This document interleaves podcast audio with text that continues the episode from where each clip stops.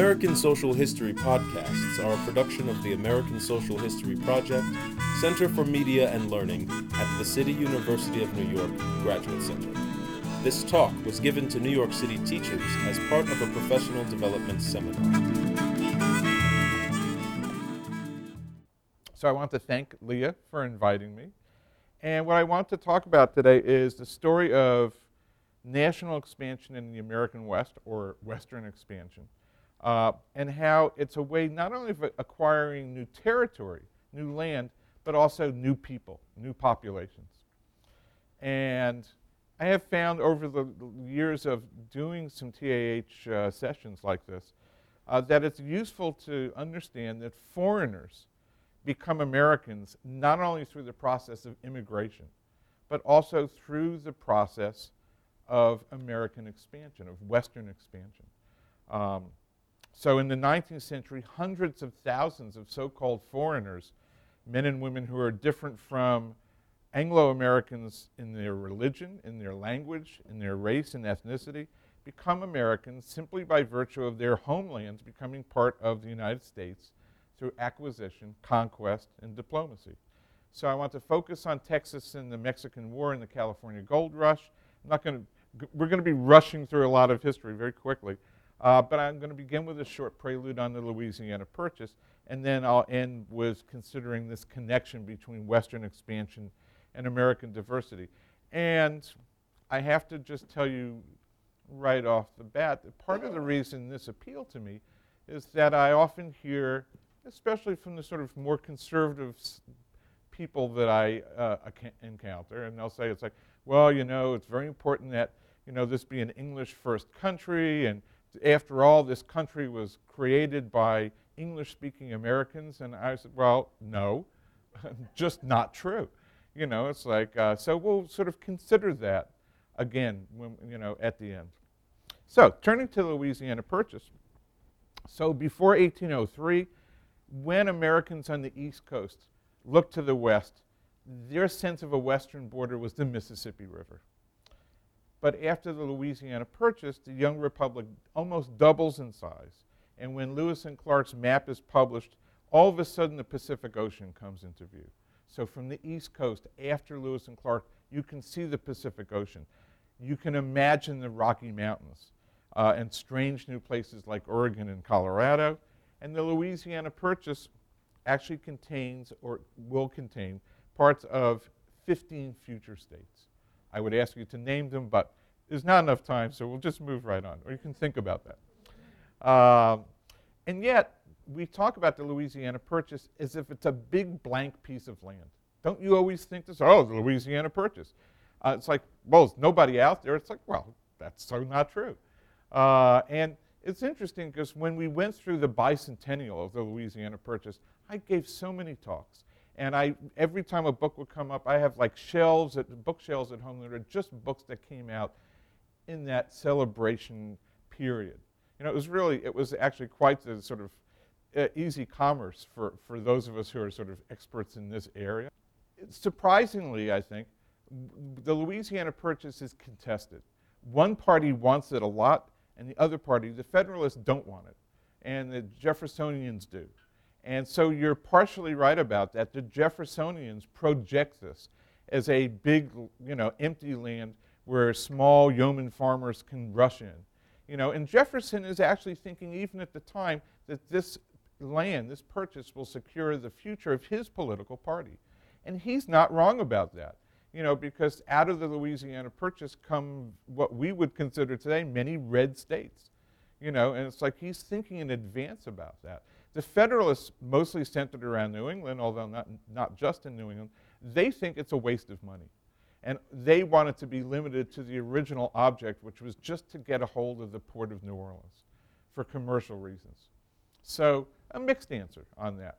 So are they projecting this as an empty space? Yes, and that is partly, you know, that is part of the agenda. You know, but what was amazing to me is that when all these new books came out, uh, people still didn't talk about the actual inhabitants of the Louisiana Purchase. I can't tell you how many books came out and made the Louisiana Purchase this whole sort of a struggle between Jefferson, the New World guy, and Napoleon, the old world guy. Uh, and so, who actually lived in the Louisiana Purchase?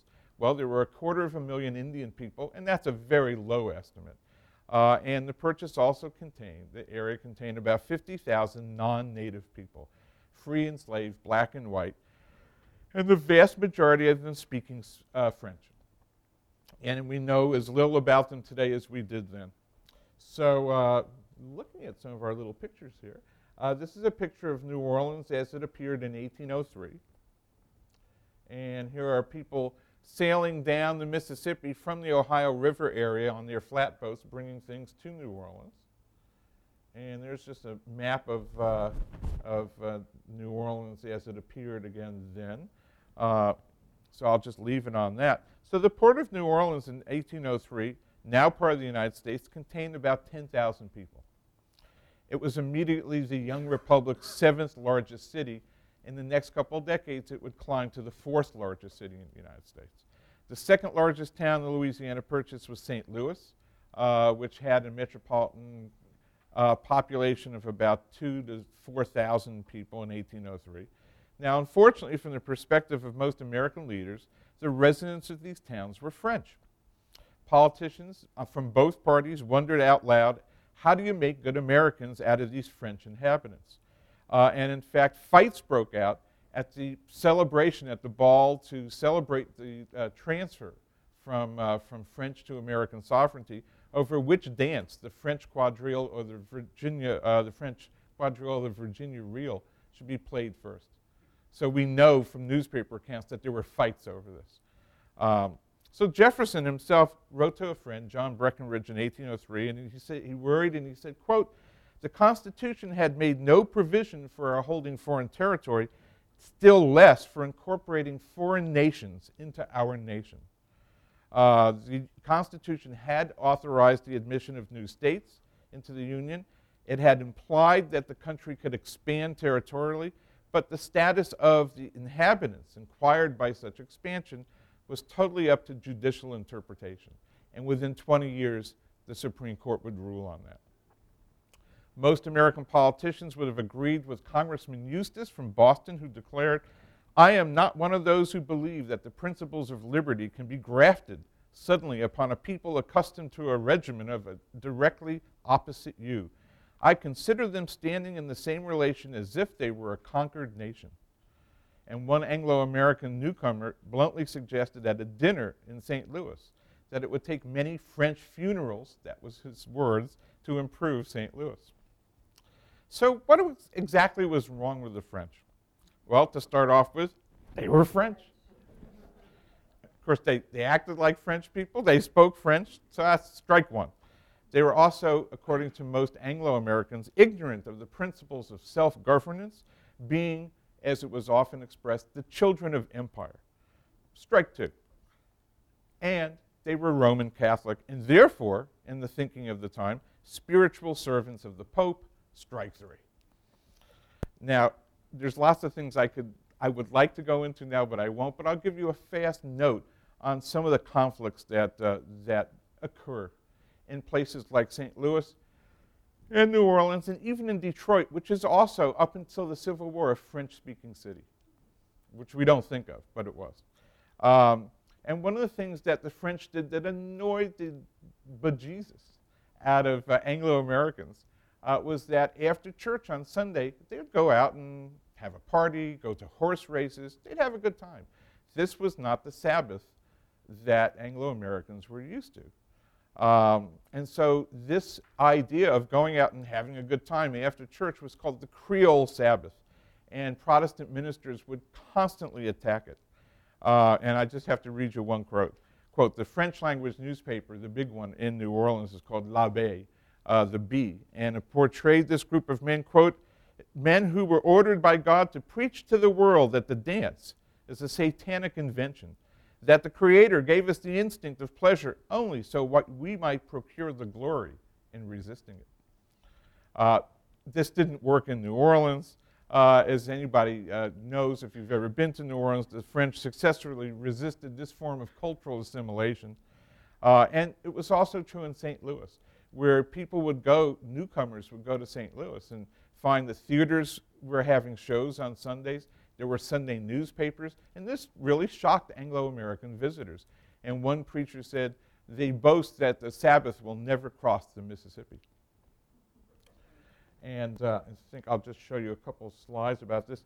This, for example, is a, is a uh, typical New Orleans resident in the 1830s, Pauline Boyer, uh, who had been a harpist at the royal court back in France, but realized there was more money to be made in New Orleans to teach middle class French children, so she moved to New Orleans. It was not atypical. This is a painting by Edgar Degas, whose, many of whose relatives lived in New Orleans. Uh, and he visited them for several years and did a, a series of paintings. And this is the, a painting of his cousins and uncle uh, working at the Cotton Exchange in New Orleans. What time frame? He did this in the 1880s. Yeah. Right. Uh, and this, like that other image you saw before, was meant to portray something he saw earlier in time, maybe a decade or two earlier.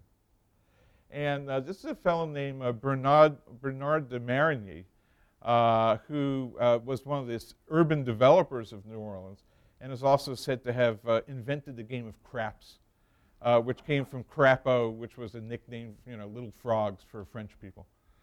Um, and that's where craps comes from. Anyway, and also Dixie probably comes from the fact that New Orleans was the financial center of the South, and all the banknotes that were issued in New, in New Orleans had, were in French and English. And so the 10, the $10 note was D's, and people read it as Dix. So they were called Dixie notes. Probably where that comes from. Now, a more difficult problem uh, than these sort of Creole Sabbaths and learning how to speak French or adjusting to that was probably that of race and cross cultural relations.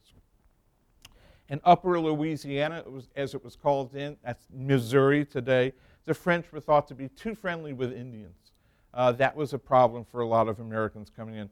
But in lower Louisiana, the problem was the color line, which was anything but black and white. Uh, newly arrived Anglo Americans discover, usually to their heart, that there were many people of mixed ancestry in Louisiana, and that many of those people were free men and women, not slaves. Um, and I'll show you a picture of somebody. Here is a sugar plantation, so there were certainly slaves in Louisiana. But there are also people like this woman, Angela Labatut, uh, who was a fairly well off person of color, a Creole of color. They were called down there gens de couleur. Uh, by the 1830s, free Creoles of color uh, of New Orleans actually had formed a 100 member orchestra, a philharmonic society. One free black in St. Louis uh, named Jean Boudin studied violin in France. Another free man uh, in New Orleans named Edmond Dede was admitted to the Paris Conservatoire, later became the conductor of the Bordeaux Symphony. So it's a different way of thinking about this frontier. Um, and I just thought I'd throw out very quickly that a lot of New Orleans early jazz men actually grew up speaking French or some sort of Creole patois. Uh, Barney Bigard, who played with Duke Ellington, Sidney Bechet, Kid Ory, who was the trombone player who made Tiger Rag famous, sang when he recorded vocals, they were mostly in French. And my favorite one, because you've probably heard it from Jelly Roll Morton, whose real name was not Jelly Roll Morton, it was actually Ferdinand Joseph Lamothe. You know, and again, grew up speaking Creole. You know, both his parents were Creole.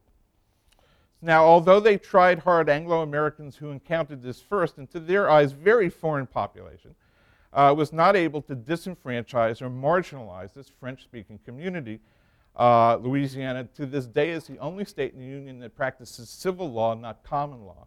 So if you want to have a case in Louisiana, you've got to hire somebody uh, that, that has passed the Louisiana bar. Um, and it does make a difference. For example, women had more property rights under civil law. So women actually oftentimes were developers in New Orleans.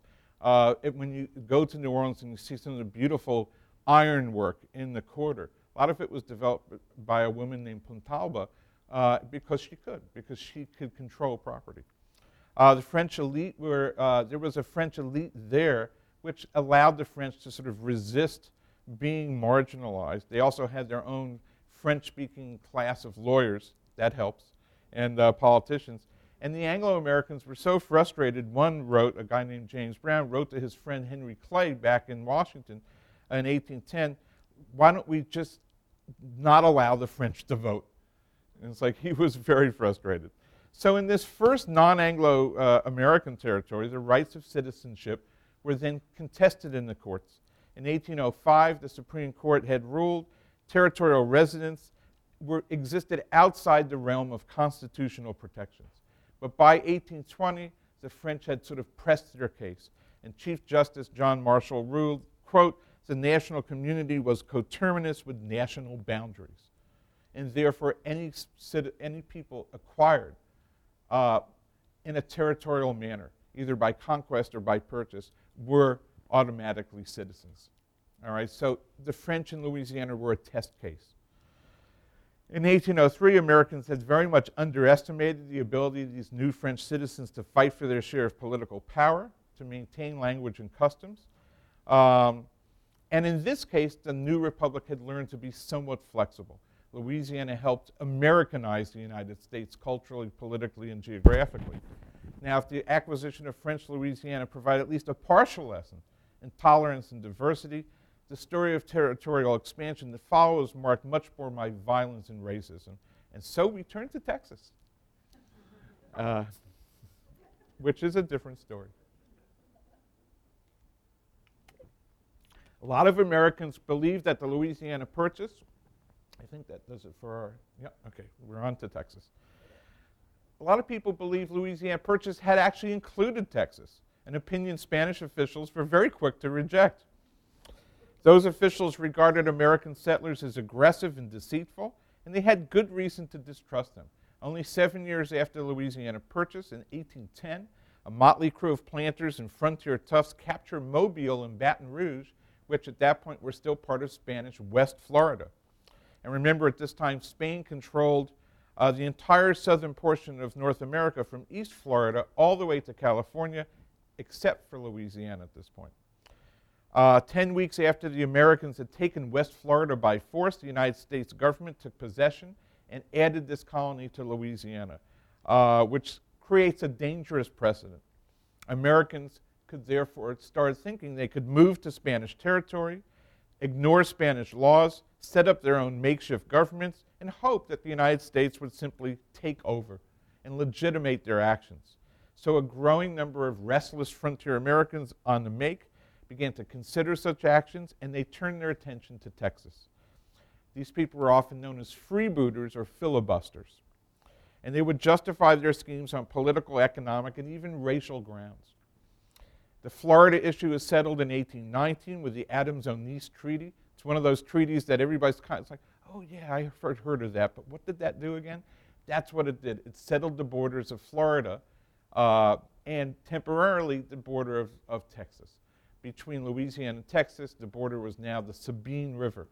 It's that word that looks like Sabine, but it's actually said Sabine. Um, but Americans didn't care. They looked across the Sabine River and said, why don't we just march into Texas? And after the Battle of New Orleans, Andrew Jackson uh, is said to have remarked, quote, his troops should cut through the damned greasers all the way to Mexico City. Andrew Jackson. Good stuff. Uh, so now Spanish officials are in a quandary.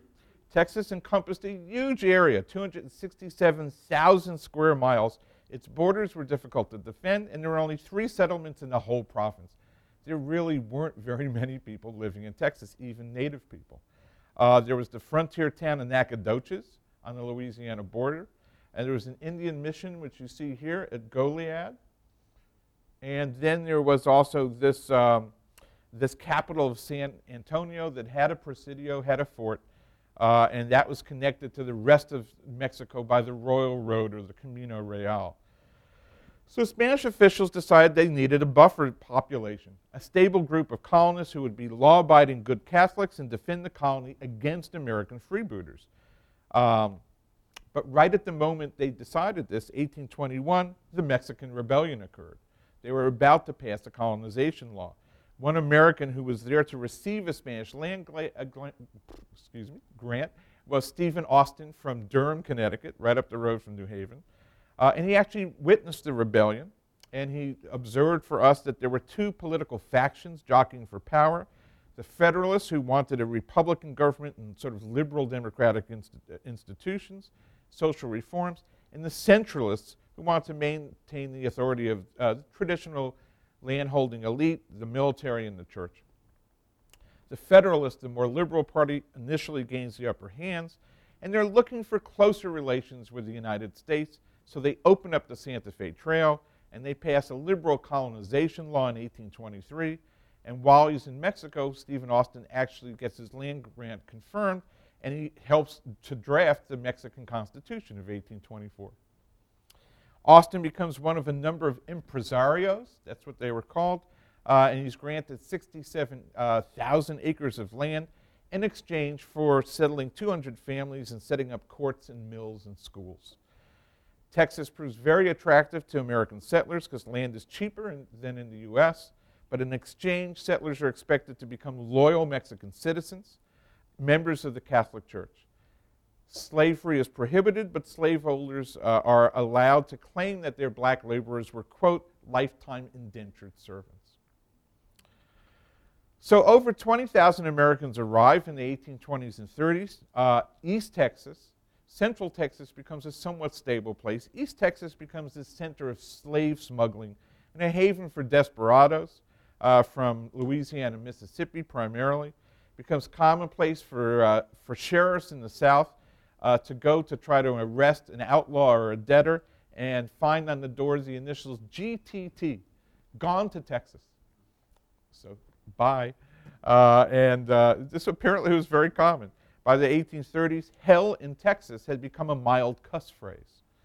General William Sherman says that once said that if he owned hell in Texas, he'd rent Texas and go live in hell. And here you have a little image of the typical Anglo Texas gentleman. Now, although some uh, Americans, such as Austin, who now referred to himself as Estefan Austin, felt a sense of duty to the Mexican government, most American settlers did not.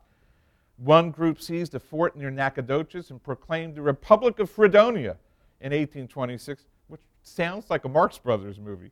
Uh, and there were many episodes like this.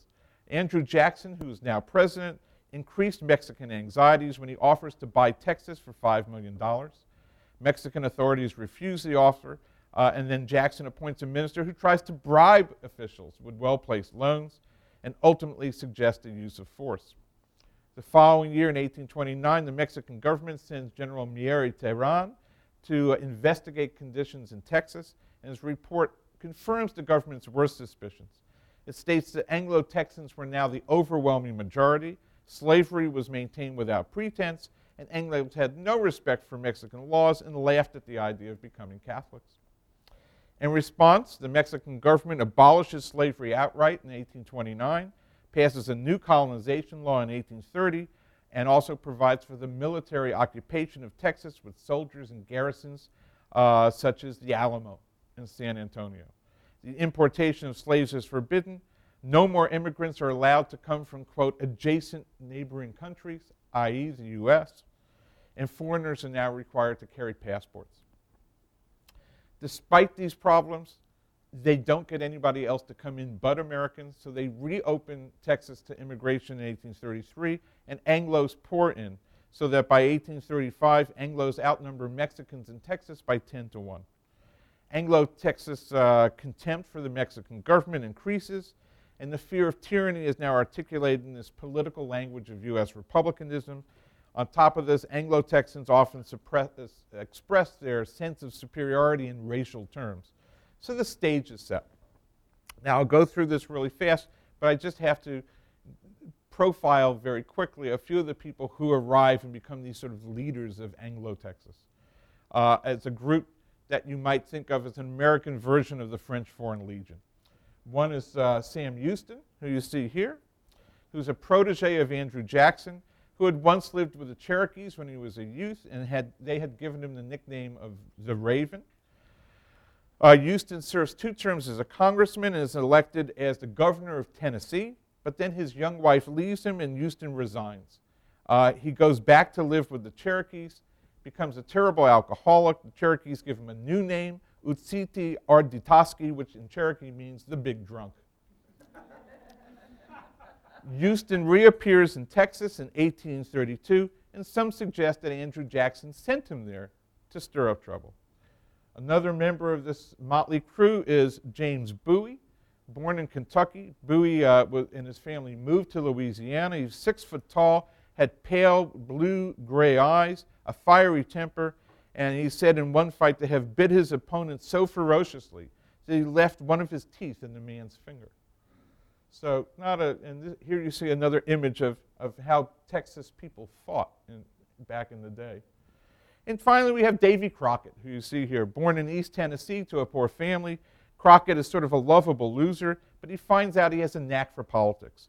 He's elected to Congress, but he breaks with Andrew Jackson over the latter's harsh treatment of the Indians, and because he felt that Andrew Jackson did not support legislation that would truly benefit the lower classes who had elected him.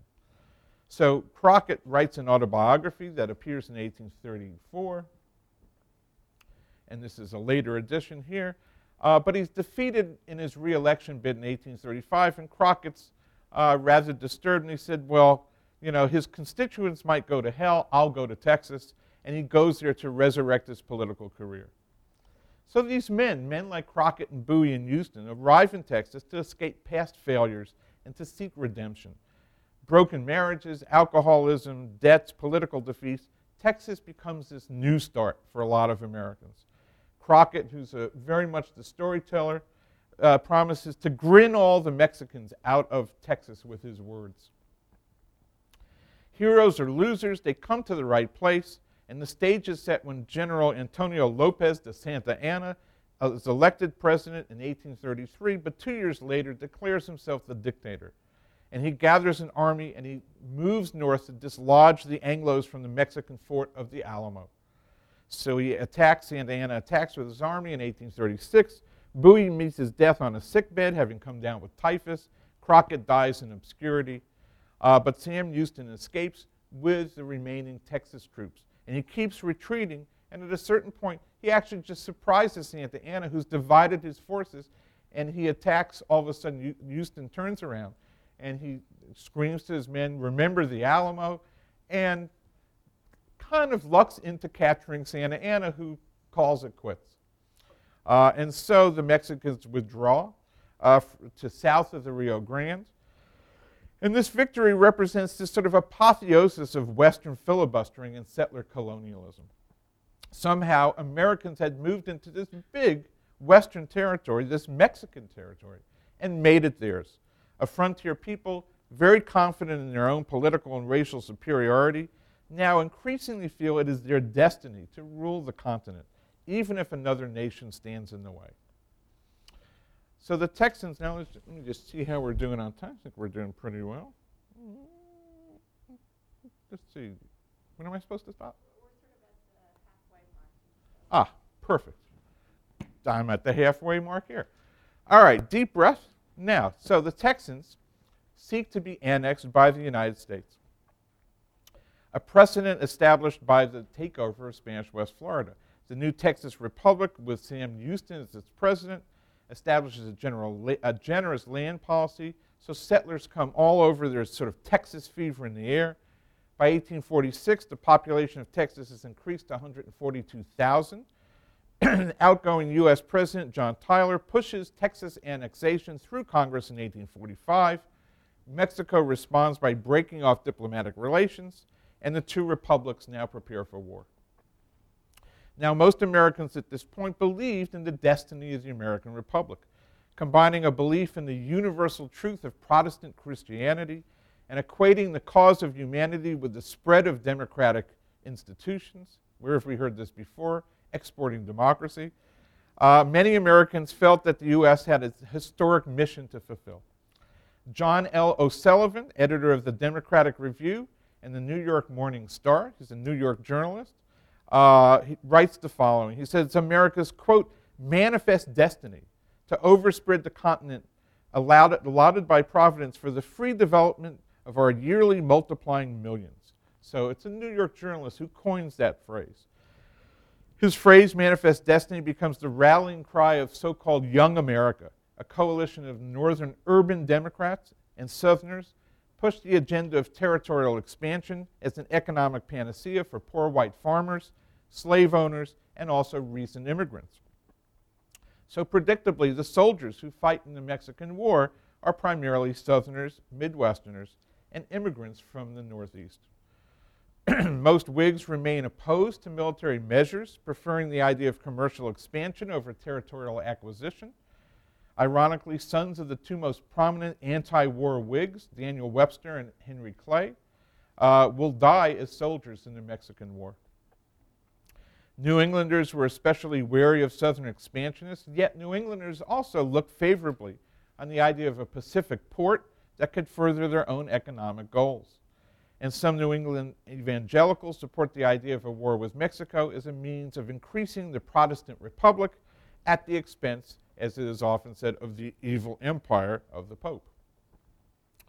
The new president, James Knox Polk, there he is, uh, had won the election in part because of his stance towards Great Britain over the Oregon issue 54 40 year fight. In June of 1846, the Oregon issue is settled diplomatically with England, and Americans now turn their attention again to Texas and Mexico. And the language of Manifest Destiny takes an increasingly racial tone.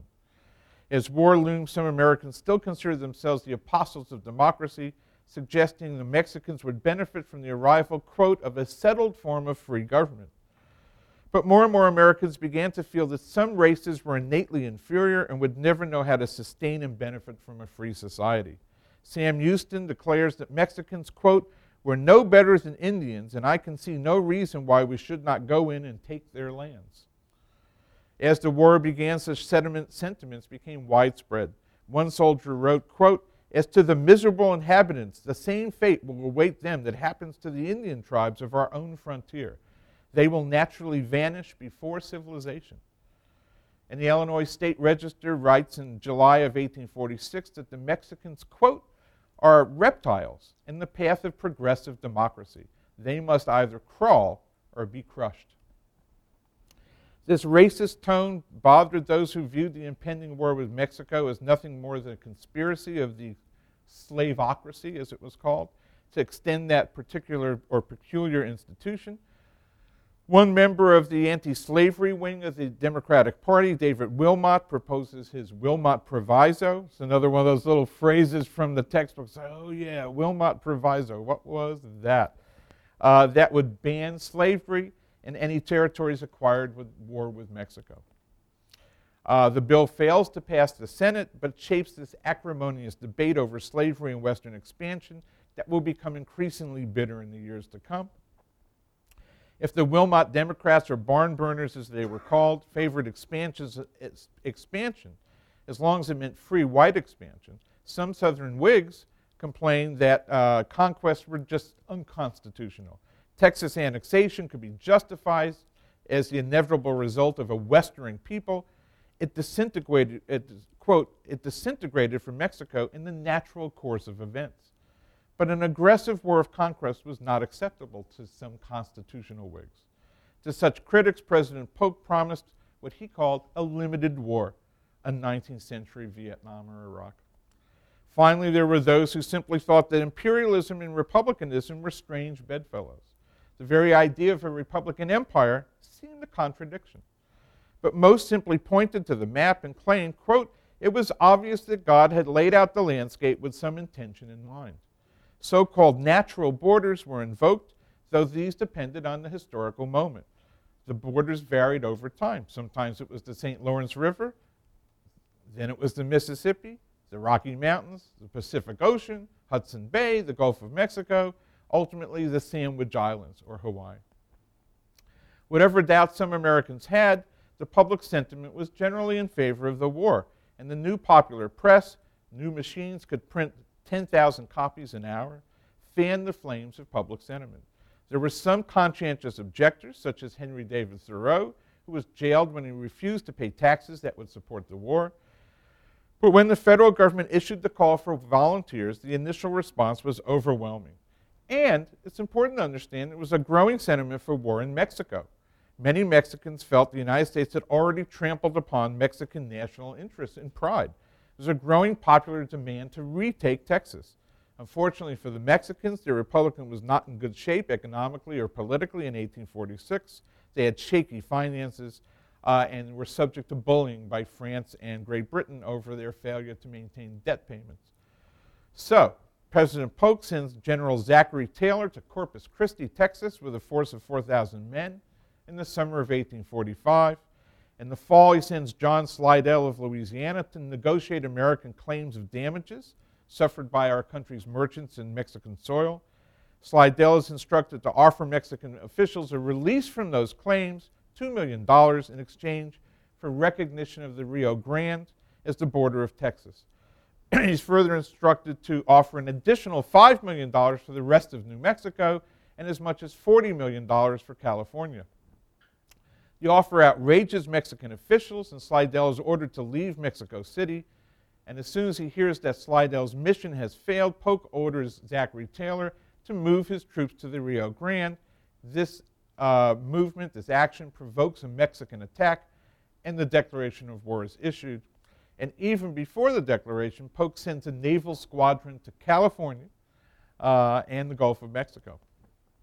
Now, I'll pass over the war very quickly. Taylor's forces capture Monterrey in September of 1846, reinforced. And, and one of the interesting things about the Mexican War, as you will see, is that we actually have daguerreotypes. It, along with the Crimean War, is the first war that we have photographic images of. Uh, so here's some battle scenes here. Uh, General John Wool uh, with some 5,000 American soldiers, meets Santa Anna's 15,000 man Mexican army near a hacienda named San Juan de la Buena Vista in February of 1847, which you see here. In this battle, the two armies basically fight to a standstill with many casualties on both sides. Santa Anna withdraws, much to the chagrin, chagrin of his soldiers, uh, and he gathers his troops to put up a last stand. At this point, Polk orders General, General uh, Winfield Scott to land an army on the Gulf Coast and march to Mexico City. So they land 12,000 troops in the fortified city of Veracruz. The town is shelled and quickly surrenders. Not until many Mexican civilians are killed. American soldiers entering the town find the streets littered with the bodies of dead animals. Uh, Scott then begins the 250 mile march inland towards the capital. Supplies are gathered for the march 500,000 bushels of, orange, uh, of oats and corn, and a large quantity of red cotton office tape. I like things like this, as you can tell, to tie around bundles of official documents. This red cotton uh, tape, and that's where the phrase red tape comes from, from this sort of uh, red cotton cloth that was used to tie up bundles of documents. Santa Anna's soldiers put up several last stands, but on September 14, 1847, uh, the American flag is raised over a foreign capital for the first time in U.S. history. In the meantime, General Stephen Watts Kearny captures Santa Fe in August of 1846, marches with a small force directly to California, and there he joins forces with the naval commander Robert Stockton and defeats a Mexican army in Los Angeles. So, war over. So, what's the consequences of all this? From the perspective of the United States, the Mexican War is an unqualified success. There are 13,000 deaths recorded. Over 10,000 of them actually come from disease, not from Mexican weapons. Many soldiers, weakened from a steady diet of hard bread, fat meat, and coffee, excuse me, seek to drown their troubles in whiskey and local Mexican intoxicants such as pulque and aguardiente. Disciplinary, disciplinary actions could not cure the thirst for alcohol. Many took to stealing food from Mexican civilians. And here you have an early image taken by a, an, a, uh, an army officer, American army officer, um, of a Mexican family. Many took to stealing food from Mexican civilians, but such incidents were harmless compared to the frequent episodes of rape and murder one group of eight Texans ride, rides up to a Mexican ranch and, quote, began helping themselves to pigs and chickens. When the owner came out of the house with his small son to complain, they shot them both and killed two servants. One group of volunteers actually marching on the way to Mexico through Texas go by way of Mobile, Alabama, which is a French Creole town, uh, and they stop and almost rape a young Creole, French Creole woman in Mobile, uh, but are stopped in time by the father. The soldiers had reasoned that any woman with a darker complexion was fair game. And one newspaper actually writes that the United States should not only annex Mexico, but they should now go to work and, quote, annex her daughters. The prevailing attitudes of the invading Americans were ones of hostility and superiority. Many Americans look upon the Catholic faith as one of the basic, quote, flaws in Mexican society and advocate that it be, again, quote, rooted from the soil. One group of Ohio volunteers observing Ash Wednesday services in a Catholic church in the town of Puebla take a piece of cork and use it to apply marks all over their faces in an attempt to mock and offend the Mexican congregation. And a number of the Catholic soldiers in the U.S. Army are very disturbed by this. Mexican officials, in turn, try to use religion to persuade Catholic American soldiers, mostly Irish and German uh, immigrants from the Northeast, to desert and about 7,000 American soldiers do, in fact, desert, which is a comparable figure to the Civil War. Most of the deserters are sort of typical Protestant farm boys, but several hundred Catholic deserters wind up fighting in the Mexican army, forming a unit known as St. Patrick's or San Patricio Battalion. Towards the end of the war, a number of the men from this battalion are captured by the American army and hung as traitors. All in all, the Mexican War is far from being a noble event in our history. It's clear enough that some found it all too easy, in the words of one historian, to quote, hate and kill in far off Mexico. On February 2nd, and eh, I'll give you one slightly nicer image from all this. And again, this is an old daguerreotype. And the American uh, lieutenant, who you see in the middle in the midst of these Mexican children, is actually Abner Doubleday, who was a lieutenant in the, in the uh, Mexican War. And he was well loved, apparently, by all the Mexicans he encountered and was the few, one of the few American soldiers who spoke fluent Spanish. You know, and apparently had a much, you know, nicer attitude towards the country he was invading. So, a slightly better image there. Now, all in all, it's not a very nice event to have to talk about. On February 2nd, 1848, the Treaty of Guadalupe Hidalgo is signed by which the United States acquires all of California, Texas, New Mexico, and parts of several other states for $15 million in conscience money. The war makes the U.S. the dominant nation in North America, as it probably would have been anyway, but it's interesting to note this contrast. In 1824, the United States of Mexico, as that nation called itself, had a population, I think these are interesting figures, of 6 million people and a territory of 1.7 million square acres. That same year, 1824, the United States has a population of 9.6 million people and a territory of 1.8 million acres. So the two republics had been surprisingly similar in size and population. After the Mexican War, over half of Mexico, a million square miles, uh, more than the Louisiana Purchase, is transferred uh, to the U.S. And by 1853, there are 23 million Americans compared to about 8 million Mexicans. Uh, and the Amer- Empire of Liberty has triumphed. The Americans have liberated a substantial chunk of, chunk of land belonging to another nation. And the point I want to actually emphasize here is that the U.S. also acquires over 105,000 Spanish speaking Mexican citizens. Uh, there were some in the states who disliked the treaty and they actually wanted to go and, and take over the rest of Mexico. It was called the All Mexico Movement it probably was opposed for the most part by those who worried that this would simply extend slavery, but also extend citizenship to those they considered inferior because of race, religion, and language. Now, for the moment, most Americans ignore this new diverse population within its borders and focus on the glories of being a bicoastal country with global pretensions. Manifest destiny reaches a fever pitch, and Americans are ready, quote, to annex all creation. And I love this quote one American in Paris in 1860 offers the following toast at a party. All right. I give you the United States, bounded in the north by the aurora borealis, in the south by the precession of the equinoxes, bounded in the east by primeval chaos, and bounded in the west by the day of judgment. and truly, the nation seemed to be blessed. Approximately a week before signing the Treaty of Guadalupe Hidalgo, Gold is discovered at Sutter's Mill in California. Wow. How lucky was that, huh?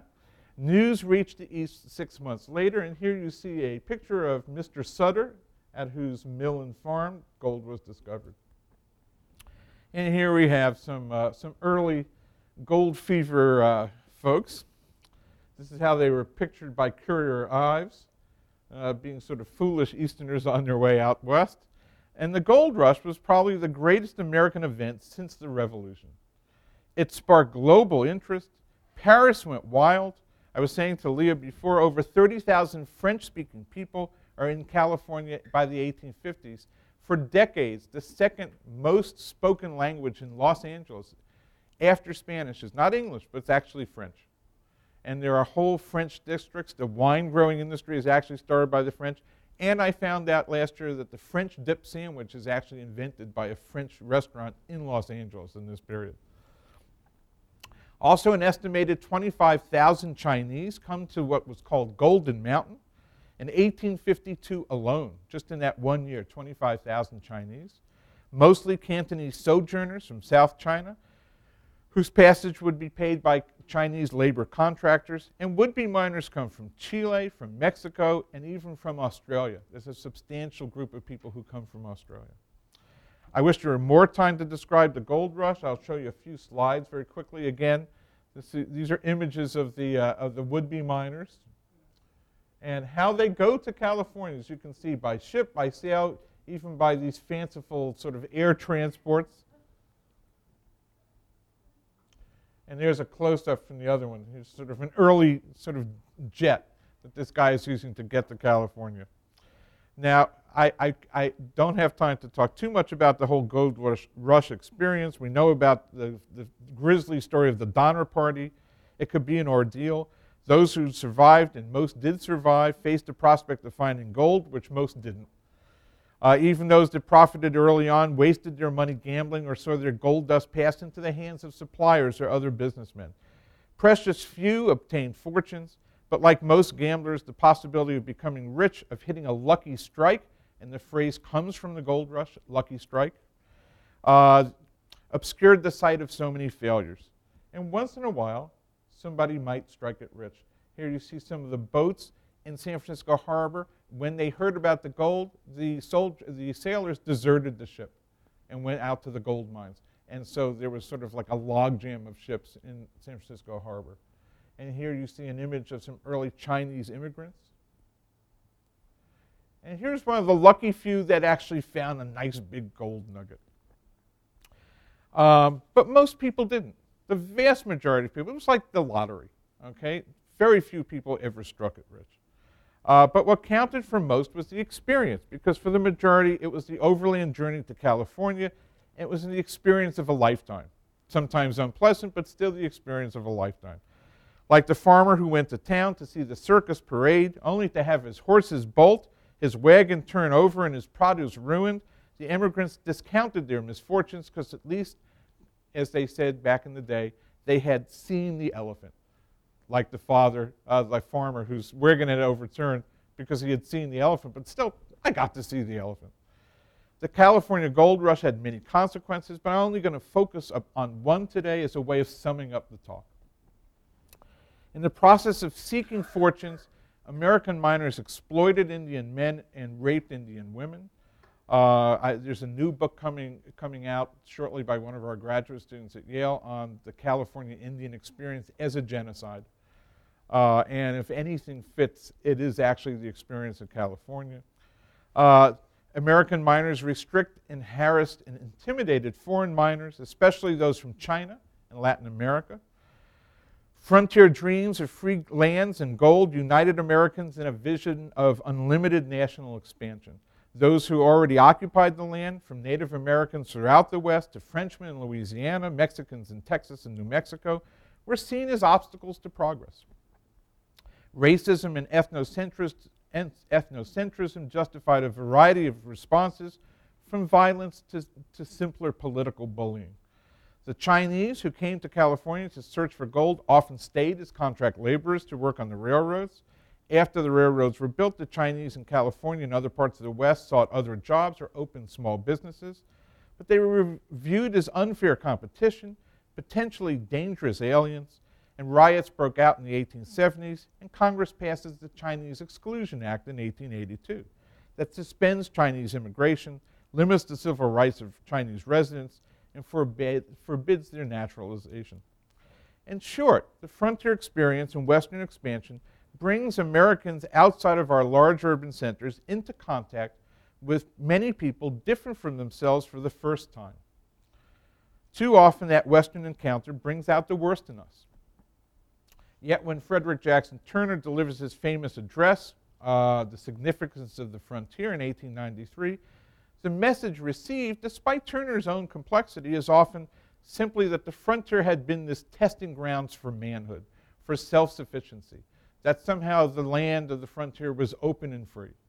Okay? But that is to suppress and bypass a lot of reality. Okay? There were people there. All right? And people were really all that self sufficient. Uh, nevertheless, that's the message we take from that frontier hy- hypothesis.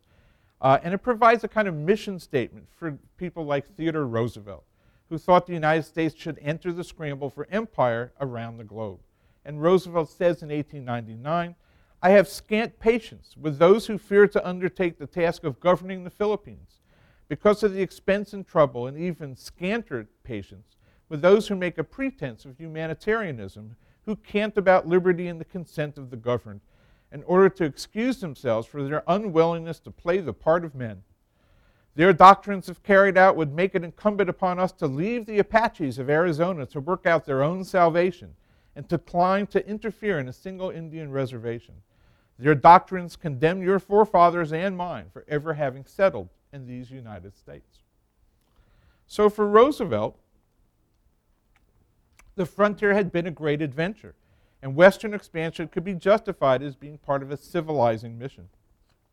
What Roosevelt and many today ignore is that Western expansion also broadened the definition of being an American by incorporating not only Indians but also thousands of French and Spanish speaking citizens. Louisiana was born French. Today, there are still roughly a quarter of a million citizens in that state who use French as their first language. Go no. New Orleans was already an intriguing multicultural and multiracial place in 1803. The American Southwest was a Spanish speaking region in 1848. Uh, illegal aliens did not make that effect. It was the Treaty of Guadalupe Hidalgo. We have discovered in our own day that the old Santa Fe Trail is a two way street. And the California Gold Rush was an international frontier. Even while Chinese laborers were suffering discrimination, Anglo Americans were learning for the first time in the 1850s to eat what they called stir fried grub. And they used chopsticks at small restaurants in the gold fields.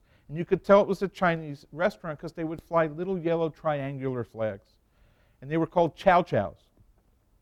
And at one such chow chow, a miner described the food as, quote, exceedingly palatable, but I was not curious enough to inquire as to the ingredients. In short, it was not simply immigration that made us the way we are today, but also the frontier experience, Western expansion itself, that gave us our diversity and set us on this long and somewhat arduous road to tolerance and multiculturalism. And we would do well to remember that one of our last territorial acquisitions, Hawaii, in 1898 was a place that was denied statehood until 1959, in large measure because it was known to be a multicultural society with many interracial marriages. And that last Western acquisition, in a sense, has given us our president today. So I will stop there.